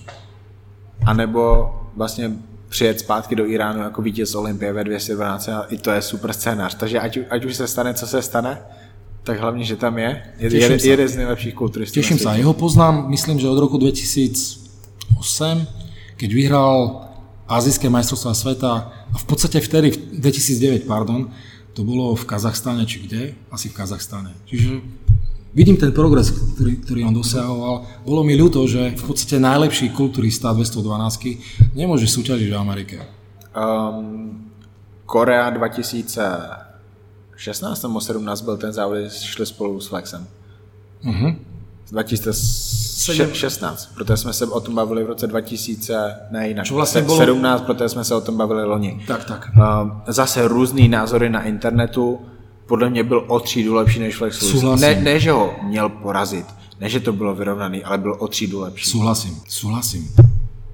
Čiže vlastne ja na jeho mieste, vieš, ako snažil sa dostať do USA, snažil sa dostať na Olympiu, môže štartovať Open kategórii, tak by som si povedal, OK, idem do Open kategórii z toho dôvodu, že málo kto z fanúšikov si pamätá, kto zvíťazil v 212. Ľudí, ľudí 212 veľmi nezaujíma. Zaujíma nás kvôli tomu, že budeme mať tam Tomáša Tabačiara. Zaujímalo to ľudí, ktorí fandili, uh, fandili Maj, Majovi Čambalovi. Zaujímalo to ľudí, ktorí fandili um, Mozolanimu Andrejovi. Zaujímalo to ľudí, ktorí fandili Jarovi Horvátovi. Ale v podstate aktuálne 212 nikoho nezaujíma. Čiže vlastne na jeho mieste by som urobil to, že idem do open kategórie. Tu som, robte si so mnou, čo chcete rozumí životnú formu. I z pohledu, i z pohledu prize money je rozumné skúsiť Open. Samozrejme. On je profik, to znamená, že v prvom rade profesionál by si mal súťažením zarábať peniaze a nie platiť za to, že môžem súťažiť v nejakej lige. To je rozdiel v tom mojom názore, že prečo Kryžanek NPC nie je a Elite Pro áno. Zarába peniaze, ktoré NPC by nikdy nedostal, takže čo bude riešiť? To je téma, ke kterému se dneska nedostaneme, ale doufám, že to potom. v Bratislavě bude zase co nejdřív. Igore, máme za sebou hodinu 10, je pozdě, ty potřebuješ spát, zítra pokračujete ve vašem kempu a jsi strašně busy a jsi z druhého konce Slovenska, takže vím, že se zase nějakou dobu neuvidíme, takže já jsem strašně vděčný aspoň za tady to, že máme tady tu první, doufám, že z mnoha částí. Diváci se budou, nebo posluchači se budou mě ptát, že kdy konečně bude ta další část, takže já se teďka ptám tebe, co ty jim skážeš. Honzo, v prvom rade chcem poďakovať tebe. Z toho dôvodu, že prišiel si na Slovensko a v podstate aj do Česka s projektom, ktorý je unikátom. Čiže vlastne, keď si prišiel s tým, že niečo také budeš robiť, ja som hovoril, že OK, že budeme ťa podporovať, že rád, rád nejakým spôsobom ťa podporíme. Ty si už vlastne snehová guľa, ktorá nabole ďalšie a ďalšie veci. Poznáme sa roky, ty si vravel, že prvýkrát sme sa videli mm, na, FIBu. na FIBE v podstate ty sa z takého priemerného fanúšika kulturistiky vyprofiloval na človeka, ktorý má právo hovoriť, čo sa týka kulturistiky, o čomkoľvek. Čiže tvoj názor si aj ja veľmi vážim. Rád sa s tebou stretnem kedykoľvek. Otázkou je, že či sa nám to podarí v tomto alebo v ďalšom roku. Jedu na Amex Patriot Cup. Tam to bude taky hodně složité. Pozri, uzavrieme to tak, že budeme hľadať čas na to, aby sme sa stretli. Ja ťažko, ťažko povedať, či ľudí môj názor bude zaujímať. Jednak už som stará generácia, zopakujem. Uh, keď pozerám, čo, čo stvárajú tí 20, 25 roční, 30 roční ľudia, niekedy tomu nerozumiem, čo vlastne robia. Takže ak ich to nejakým spôsobom zaujalo, tak OK, stretneme sa a budeme rozprávať o ďalších veciach. Ty si pripravil tému, v podstate môžeme rozprávať o akej, akejkoľvek téme. Ja si nic připravovat nebudu. Uh, budeme pokračovat v tom, co, co jsme pokračovali, co jsme dělali dneska, ale až vyčerpáme tady to povídání, tak tam je hrozně moc témat, který bych s tebou určitě chtěl probrat. Už jsme malinko nakousli třeba tu iránskou scénu, ty takhle můžeš mluvit omezeně, ale asi více kdokoliv v Česku na Slovensku, třeba o Kuwaitu, třeba o Dubaji, třeba o tom, jak vlastně šejkové podporují třeba samého Al-Hadada, protože... Bahrajne, tým, že vlastne tým, tým, že oni ma pozývali na, na rôzne súťaže, ktoré organizovali. Máme, máme nejaké zážitky. Proste za tie roky sme niečo zažili. Ak to ľudí bude zaujímať, v podstate môžeme rozprávať o čomkoľvek. Ale Igor, tady tu věc na 5 minút, máš čas? No dávaj. Jak si poznal Timošenka? Timošenka? A kto je Timošenko? Timošenka som spoznal tak, že v roku 2011 som dostal pozvanie na súťaž Baikal Cup. Vterajší organizátor sa so mnou spojil a povedal, že vlastne každé 3 roky organizujú súťaž e, v Irkutsku, to je pri Bajkalskom jazere, ktorá je určená pre súťažiacich z celého sveta, ale vlastne na pozvanie. Timošenka som vtedy stretával na súťažiach, on bol ruský rozhodca. V podstate videl som, že tam niečo stvára, v podstate on vtedy veľmi pil, takže ja som bral jak typického Rusa. Prídem na súťaž, opijem sa, niečo vystrojím a tým pádom to pre mňa končilo. Keď som priletel, e, presvedčil som vtedy Števa Havlika, s ktorým som vlastne v tom roku 2011 ešte spolupracoval, že by sme mohli vycestovať do Irkutska. Dohodol som sa s, s organizátormi, povedali, že žiadny problém, povedali, vy sa len prepravte do Moskvy a zvyšok už zabezpečíme my. Takže leteli sme z Moskvy do Irkutska, leteli sme asi 6 hodín. No a v lietale sa pilo. A tým pádom, že ja som stará generácia a rusky som rozprával, alebo učil som sa rus, rusky rozprávať už na strednej a základnej škole. K tomu sa taky dostaneme. Takže komunikácia nebola nejaká problémová. Jednoducho rozprával som tam veľa aj s Timošenkom a niekoľkokrát som prišiel s takým nejakým nápadom, čo vlastne by mali v rámci tej súťaže robiť. Čiže keď sme pristali už v Irkutsku, polovička lietadla bola na blato, ja jediný som nepil, takže vlastne ja som mal ešte nejaký trezvý názor na vec. Takže presvedčil som potom organizátorov, aby zrealizovali tam meranie bicepsov. Čiže vlastne počas prezentácie sa tam merali bicepsy. To má najväčší biceps a hľadal sa niekto, kto má najväčšiu ruku. Potom sa hľadal nejaký koeficient. celý tý, celý tá, celá tá ruská ekipa sa veľmi tešila, že sme tam prišli. Dotiaľ som tam Havlika. Havlik, Havlik mal kredo, kredit takého súťažiaceho, ktorý má boské telo, to znamená, že oni sa tešili, že ho tam majú, ten najlepší z západnej Európy, lebo vlastne oni Slovensko už vnímali ako súčasť západnej Európy. Lepší břišáky, Jaro nebo Štefan? Jaro určite. Aha. A dávali nám úctu a rešpekt. Proste mne sa to páčilo a v podstate, keď oni, oni rozprávali o tom, že oni majú tam nejakého Kirlenka, že či Kirlenka poznám, hovorím, jasne, Kirlenko je ten, ktorý porazil nášho Čambala v Azerbajdžane na majstrovstvách Európy. Tú scénu som pravidelne sledoval, čiže boli tam aj rozhovory všelijakého druhu so všetkými funkcionármi. No a tým pádom, že vlastne bol tam Timošenko, tak s Timošenkom sme vlastne trávili väčšinu času spolu. Kvôli tomu, že jeho som poznal už zo súťaží z tých kulturistických, ktoré sa konali v Európe. A tým pádom, že on tam fungoval ako aj rozhodca, tak vlastne trebalo s tými rozhodcami komunikovať. O čom? Napríklad v propozíciách bolo napísané, že ak súťažiaci bude používať Dream Time, bude diskvalifikovaný. Števo Dream tam použil, Čiže oni ho nechali súťažiť na semifinále, ale po semifinále prišiel za mnou hlavný rozhodca a mi hovoril, Igor, u nás platia striktné pravidlá. V propozícii je napísané, že Dream tam nie, poď Števovi, že Dream tam nie. Takže išiel som za Števom, Števovi som to povedal a Števo povedal, že on Dream tam nepoužíval, ale potom vlastne priznal sa, že používal nejakú zmes prota na Dream tam. Mhm. Myslím, že Sidoričov ho tam potom natieral. No a všetko sme to riešili skrz Timošenka. Čiže vlastne oni keď niečo chceli, povedali Timošenkovi, Timošenka ma niekde zavolal, ja som tam prišiel, oni sa všetci zišli. Keď sme niečo riešili, tak zač- začalo sa tam samozrejme piť, no a pilo sa do bieleho rána. Čiže vlastne 3 dní, keď sme tam boli, myslím, že 3 dní, oni sa nám veľmi venovali, každý večer sa pilo, ja som bol jediný triezvy a v podstate videl som, aká, akým spôsobom tá ruská kulturistika funguje. Navyše po semifinále, ktoré bolo v sobotu, alebo v piatok asi v sobotu, tak v nedelu bolo finále Štefán bojoval o prvé miesto. To znamená, že medzi Kirlenkom a ním bol veľmi úzky, úzky mm, e, bodový rozdiel, veľmi malý bodový rozdiel. A v podstate, aj keď som rozprával s tými rozhodcami, rozhodovali len ruskí rozhodcovia. Mm. Sami Rusi hovorili, že niektorí sú za Kirlenka a niektorí sú za Havlika. Mm. Pre mňa bol Kirlenko lepší. Mm.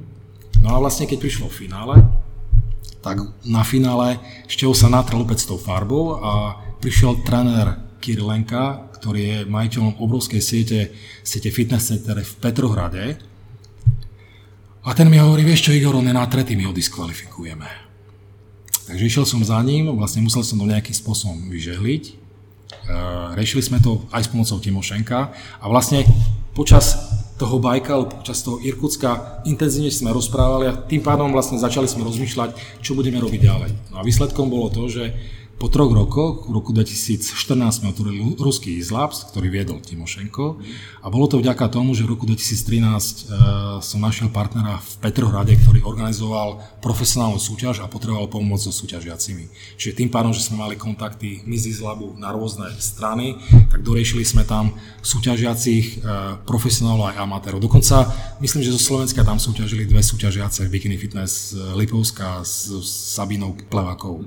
To takisto som ich sprostredkoval. Takže skrz tých ciest, ale začalo to vlastne tým Irkutskom. To bola prvá cesta, na ktorú som ja cestoval do Ruska a potom tie cesty nejakým spôsobom pribudali. Tí ľudia ma pozývali na súťaže, pozval ma, pozval ma prezident Ruskej federácie Dubini do Petrohradu a nejakým spôsobom sa to nalepilo. Nejvtipnejší zážitek s Timošenkem? Ešte tam tých vtipných zážitkov bolo, bolo veľa, ale nepoviem ten najvtipnejší, ale ten, kedy som vlastne uh, zdvihol, zdvihol oboče, Myslím, že to boli majstrovstvá sveta v roku 2013 v Budapešti, majstrovstvá sveta juniorov a masters, myslím, že vtedy boli spolu. Asi hej. Problém bol v tom, že Timošenko je taký extrovert. To znamená, že on sa rád ukazuje, vlastne rád rozpráva veľmi hlasno, kričí, dáva na, na známosť, že tam je. A vlastne Timošenko stále, keď vyhral niekto z Ruska, tak vylezol na pódium a kladol si tie devčatá na plecia. A vlastne vtedy sa stalo to, že vyložil si nejakú babu na, na plecia, sfotil sa, zišiel dole a skolaboval. V podstate mysleli sme, že dostal infarkt. Čiže vlastne už, už vtedy uh, ho to medzinárodné vedenie by upozornilo, že hop, hop, počkaj, počkaj, nesmieš to robiť z toho dôvodu, že bude tam nejaký problém.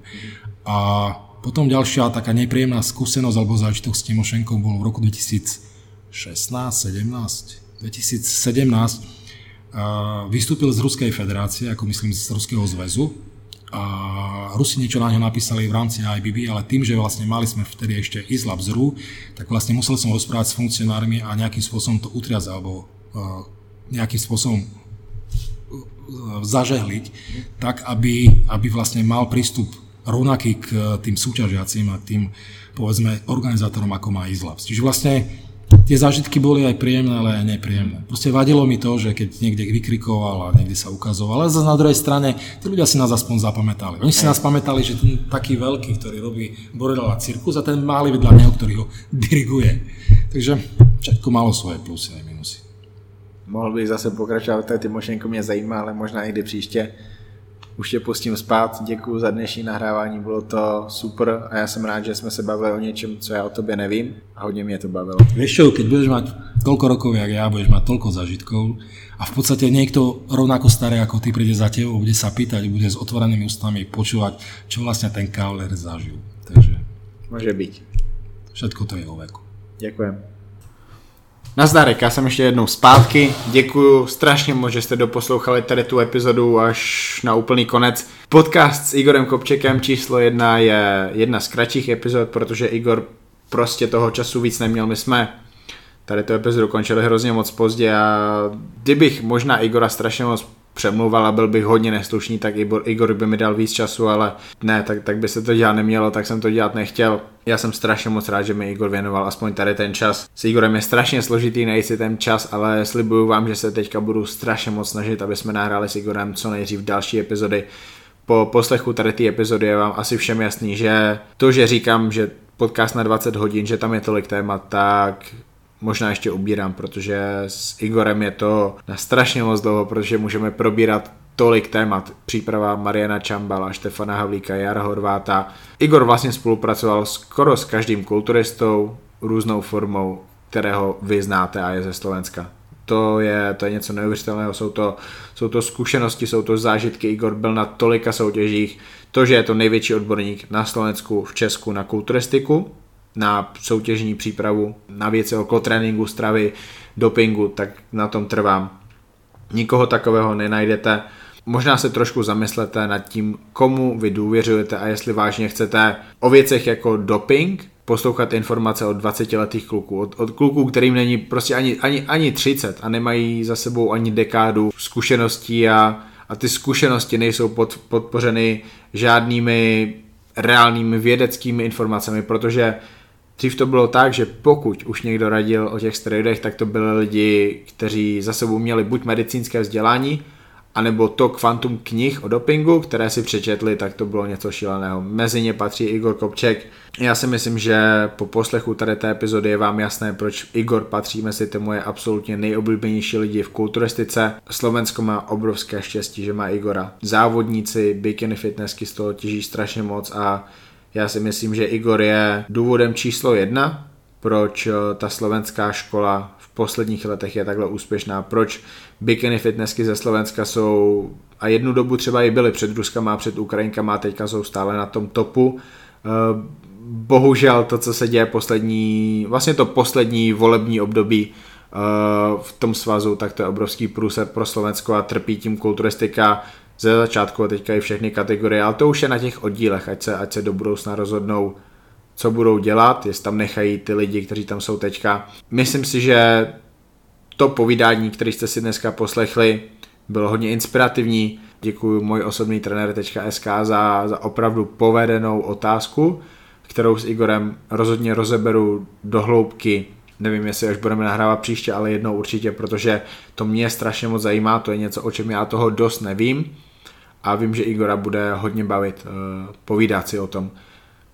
Ještě jednou, pokud můžete, nazdílet tady tu epizodu u sebe na Facebooku, u sebe na Instagram Stories, přes Spotify nebo hodit swipe up na YouTube, tak budu strašně moc rád. Obyčejný screenshot eh, je v podstatě k ničemu. Eh, lidi nemají možnost se k tomu dostat, protože nemají tu možnost jedním kliknutím poslouchat tady tu epizodu. Takže když už, tak na Spotify dejte to tlačítko sdílet, klikněte na Instagram Stories a pak vlastně úplně kdokoliv si může přes jedno kliknutí poslechnout tady tu epizodu. Pokud máte více jak 10 000 followers na Instagramu, tak swipe up na YouTube je jasná varianta. Děkuju a příští dny, příští týdny budou ve znamení soutěží, to znamená Olympia, Budou tam epizody o Olympii, budou tam preview epizody, nějaké už mám nahrané, nějaké teprve budu nahrávat uh, pozítří, to znamená v úterý. Jedu nahrávat do Prahy, kde bych chtěl stihnout minimálně dvě, možná tři epizody. Jedna z nich určitě půjde ven ještě před Olympií, to znamená bude to velice zajímavý host, který vám zase uh, předá nějaké hodně zajímavé informace k zamyšlení a zase doufám, že se zamyslíte nad tím, koho vůbec budete sledovat, od koho si budete brát ty informace, protože to, kým se vy obklopujete, to, koho sledujete, tak to vás dělá tím, kým jste. Zamyslete se nad tím. Děkuji, že jste poslouchali a do příště.